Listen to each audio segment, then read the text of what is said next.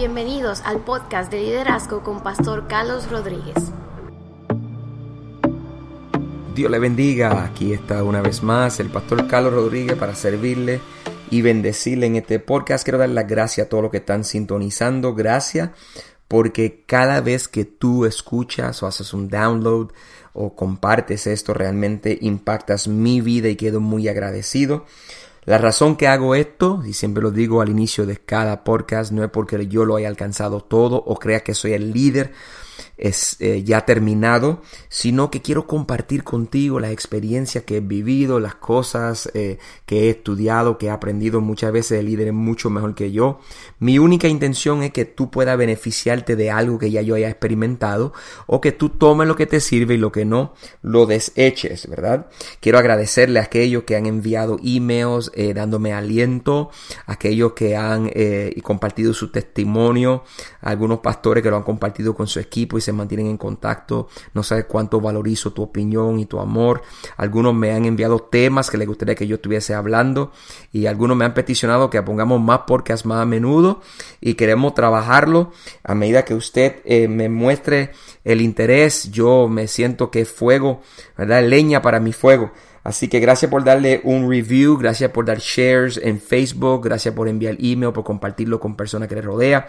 Mi intención es en 15 minutos compartir contigo experiencias que te van a ayudar a desarrollar tu liderazgo. Hoy tengo una edición especial que estamos compartiendo eh, sacamos un podcast mensual, pero tenemos una edición especial porque han peticionado que pongamos más. Así que aquí está la edición especial y el tema me fue enviado, eh, me lo peticionó alguien, así que voy a tomar este que cruza un poco más allá del liderazgo solamente y es acerca del líder y el balance de la familia, líder y el balance de la familia. Es un tema un poco controversial y difícil de cumplir en 15 minutos, pero voy a hacer lo mayor posible para poder dialogarlo. Eh, eh, aquí están algunas preguntas que me hicieron y yo voy a usarlo como guía para contestar. La pregunta que me enviaron era ¿cómo puedo hacer un balance entre mi familia y mi liderazgo o mi ministerio, ¿verdad? En este caso. Eh, yo voy a comenzar con el libro de Eclesiastés. El libro de Eclesiastés, eh, Dios ilumina a Salomón y le dice a él, eh, todo tiene su tiempo. Algo que yo enseño mucho el manejo de tiempo al liderazgo. Creo que el problema no es tanto que los líderes choquen con su familia, sino que no somos buenos mayordomos del tiempo que nos ha dado. Dios no cometió un error y cuando Dios dice que todo tiene su tiempo en la Biblia, tú tienes que entender que muchas veces nosotros decimos, y me incluyo, usamos frases como, ay, el tiempo no me da. Y eso es imposible, el tiempo tiene que darte, es que no programaste bien el tiempo. Yo veo muchos líderes que no usan agendas y hoy es tan fácil usar agendas. Yo personalmente cargué con una agenda, mm, un libro conmigo prácticamente, un calendario y lo puse a medida que fueron incrementando mis compromisos.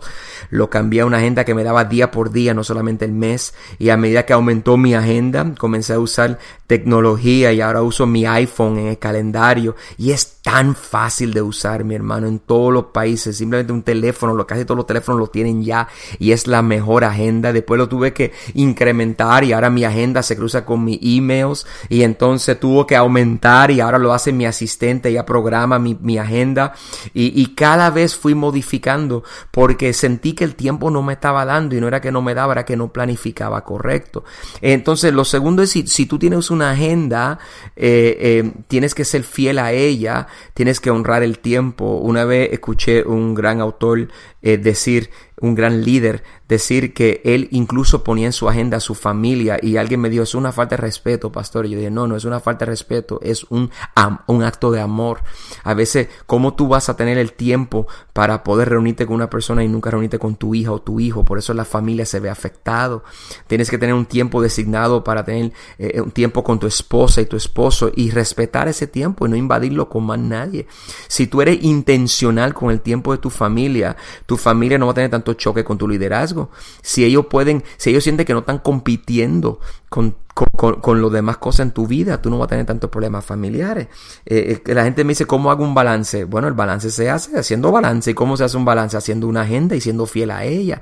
Eh, tú tienes que procurar, yo por muchos años le robé a mi familia eh, por muchos años yo tenía, eh, yo soy una persona, este es mi pecado, este es un tema difícil para mí porque hay, yo digo que Henry Blackaby en, su libro Mi experiencia con Dios, un libro que recomiendo muchísimo, eh, en, en, ese libro él dice que, que, Dios habla a través de la circunstancia y, y, Dios habló a través de mi circunstancia. Otra cosa que él dice en ese libro es que cada ser humano tiene una fibra de pecado y vuelve ahí en un ciclo vicioso y algunos tienen fibra de pecado de adulterio, otro de fornicación, otro de droga, otro de pornografía, otro de dinero, otro de afán, de ansiedad. El mío es afán y ansiedad. Mi fibra de pecado es el afán y la ansiedad. Yo no sé estar tranquilo. Cuando a mí me dan un proyecto, yo quiero acabarlo en el momento. Yo me siento cuando a veces estoy conquistando que no estoy haciendo nada. Y tengo que, he tenido, en mi caso, he contrarrestado eso buscando paz espiritual y dedicando tiempo específico al ayuno, la oración, a estar solo, a buscarme yo mismo. Pero en, mi afán y mi ansiedad por muchos años, eh, pastoreé una iglesia que prosperó muchísimo y creció mucho y que al día de hoy todavía amo en Puerto Rico. Una iglesia bien especial para mí, pero en ella me afané tanto y tanto y tanto que muchas veces descuidé mi familia. Y mi matrimonio gracias a la sierva que Dios me ha dado a mi lado, que, bendigo y que amo y que públicamente declaro que ha sido uno de los regalos más lindos que Dios me ha dado, una mujer de carácter fuerte, pero que si no hubiese sido así nuestro matrimonio no hubiese durado, porque por muchos años ella venía segundo, porque ella no estaba en mi agenda. Eh, y ella estuvo fiel a mi lado. Nunca tuvimos problemas matrimoniales grandes porque, pero fue porque ella soportó, no era porque yo cumplía. Y entonces tuve que aprender, aprender a ponerla en agenda eh, y, y, darle prioridad a ella también. Y entonces el balance comenzó a ejecutar en mi vida. Y cuando me desbalanceo, tengo personas que me ayudan a ver mi punto ciego y me preguntan, yo tengo mentores cerca de mí que me preguntan cómo está la familia, cómo está tu amada. Y yo le pregunto a ella muchas veces también. Eh, yo sé que esto puede ser controversial para muchas personas, pero mi esposa es una líder espiritual en mi vida. Eh, eh, yo sigo siendo cabeza del hogar, no se equivoque, pero ella ha sido una líder espiritual en mi vida. Muchas veces me refiero a ella como mi pastora y sé que eso puede ser controversial a muchas personas que están escucándome. No es que la ordenamos como mi pastora, ella es pastora cabeza de la iglesia, ese soy yo. Yo estoy claro en mis principios bíblicos, pero, pero ella ha sido la que me ha ministrado lo que me refiero. Ella me ve llegar con mi carga a mi casa y ella es la que ora por mí y me cubre en oración. Entonces yo tengo que asegurarme, darle tiempo a ella para que ella me diga y me corrija a veces donde estamos mal. Nosotros los pastores tenemos el mal de que creemos que todo el mundo necesita un pastor pero no estamos dispuestos a ser pastoreados nosotros mismos. Y yo tengo varias personas de influencia en mi vida a las que yo voy yo mismo le he pedido que, que ellos me consultarle y hablarles para yo mismo asegurarme y poder cuidarme en ese proceso. Eh, eh, eh, hay un versículo que, que, que, quiero compartir con ustedes que es 1 Timoteo capítulo 5 versículo 8 dice el que no provee para los suyos y sobre todo para los de su propia casa ha negado la fe y es peor que un incrédulo. Uh, peor que un incrédulo. Si usted está proveyendo el tiempo para los demás en tu ministerio o en tu trabajo, en tu área de liderazgo y no está proveyendo para lo de tu casa, está mal. Eh, a mí siempre me han dicho que los hijos de los pastores son rebeldes, que se apartan. Y eso puede ocurrirme.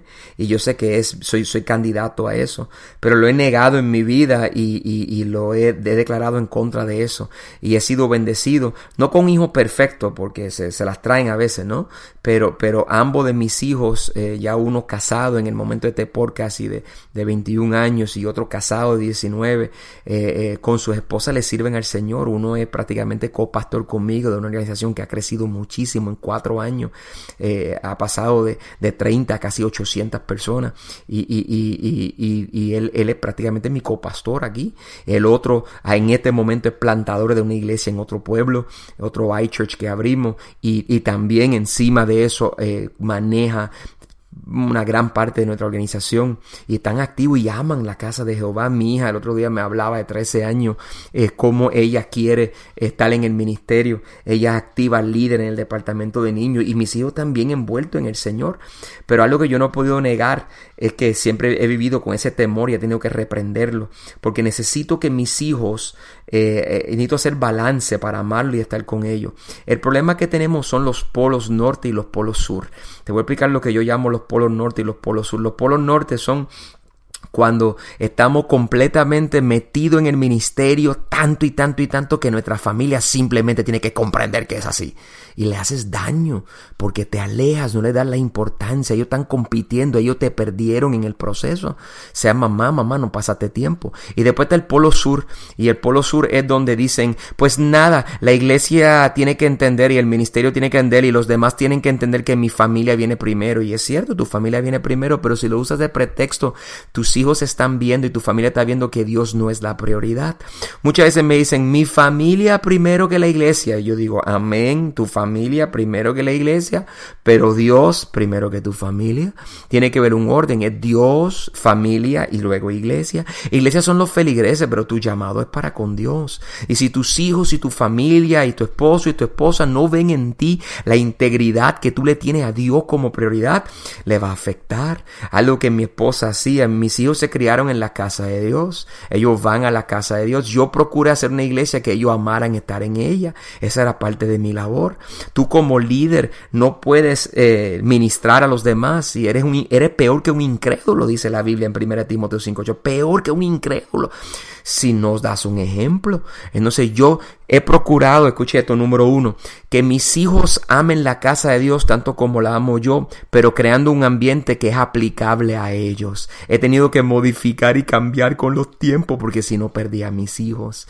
Sin perder los valores y la doctrina bíblica, pero abriendo el entendimiento a las cosas que eran secundarias para que ellos sintieran la iglesia relevante a ellos. Número dos, he procurado eh, asegurar asegurarme que mi familia vea, vea mi amor y mi integridad a Dios, que ellos vean el valor que Dios tiene en mí. Mis hijos me han visto en mi tiempo devocional privado orando, han visto cómo Dios es una prioridad para mí, han visto cómo yo no uso pretexto para darle a Dios los segundos, y han visto cómo yo soy diligente y eficaz en las cosas de Dios y el temor que le guardo y por lo tanto han sido imitadores de eso.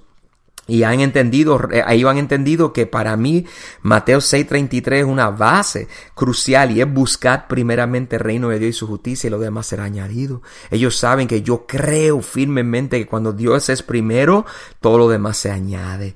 Y tú tienes que aprender a hacer ese balance saludable pasa tiempo con tus hijos, camina con ellos.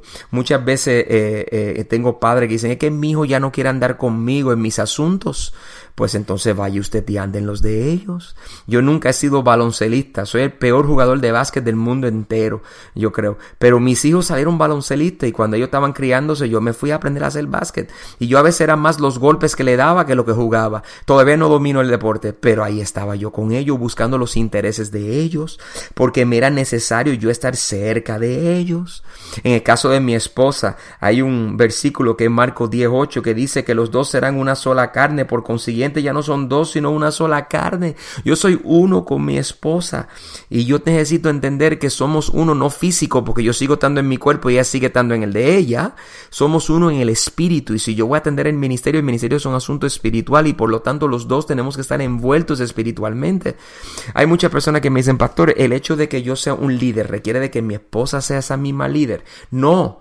Ella no tiene que, ella es única y exclusiva, ella no tiene que ser idéntica a usted. Yo tengo la bendición de que mi esposa es muy activa en el ministerio y en las cosas que yo hago. Ella no tiene que ser idéntica a mí, porque no lo es. Nosotros tenemos personalidades diferentes. La forma de yo aconsejar no es la forma de ella aconsejar. Las cosas que ella hace, ella canta, ella sabe tocar un poco de guitarra, ella sabe dar estudios bíblicos excelentes. Yo soy más un predicador, yo soy maestro individual. Ella sabe trabajar y desarrollar algunas cosas, yo sé desarrollar otras yo soy muy administrativo, esa no es la fuerte de ella. Cada uno es individual, pero ambos tenemos un rol delante de Dios.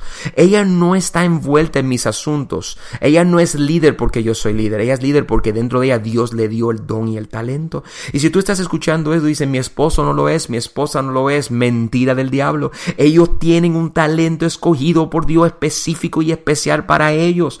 Lo que pasa es que posiblemente no es la área tuya. Así que aprende a descubrir el talento talento y el don que Dios le ha dado. Aprende que todo lo que te rodean son únicos y exclusivos y encuentre cómo conectarlo a ellos. Si usted es líder en la iglesia, procure ser líder en su vida con amor, con pasión, con dedicación, con abrazo, con beso, con oración y con ejemplo. Y verás un cambio radical. Estos son los 15 minutos que quiero dedicar a tu vida, donde la gracia, porque me permite ser parte de ella. Quiero recordarte que hago esto no porque yo lo haya alcanzado ni tenga la familia perfecta, sino porque procuro compartir contigo de mi corazón, queriendo lo mejor para ti y para tu ministerio y para tu iglesia y para tu liderazgo. Y por último, quiero darte las gracias porque compartes esto, porque le das un review. Si tienes duda, pregunta o algo que quisiera compartir conmigo, carlos y puedes visitar nuestra página de ichurchoka.com o pastoresylíderes.com. Gracias por estar sintonizado. Gracias por dejarme ser parte de tu vida. Recuerde compartir esto con otras personas porque realmente me ayudas a mí y eres eh, una parte integral de mi ministerio y te valorizo y valorizo tu tiempo. Por eso te doy las Gracias por sintonizarnos en esta edición especial del podcast con Carlos Rodríguez. Te amo, te bendigo y doy las gracias por ti y por lo que estás haciendo. No te rindas. Continúa la batalla y créele a Dios porque lo mejor está ya, ya, mira ahí, ahí al alcance. Nos vemos el mes que viene cuando todos los meses subo un podcast que espero que sea de bendición a tu vida.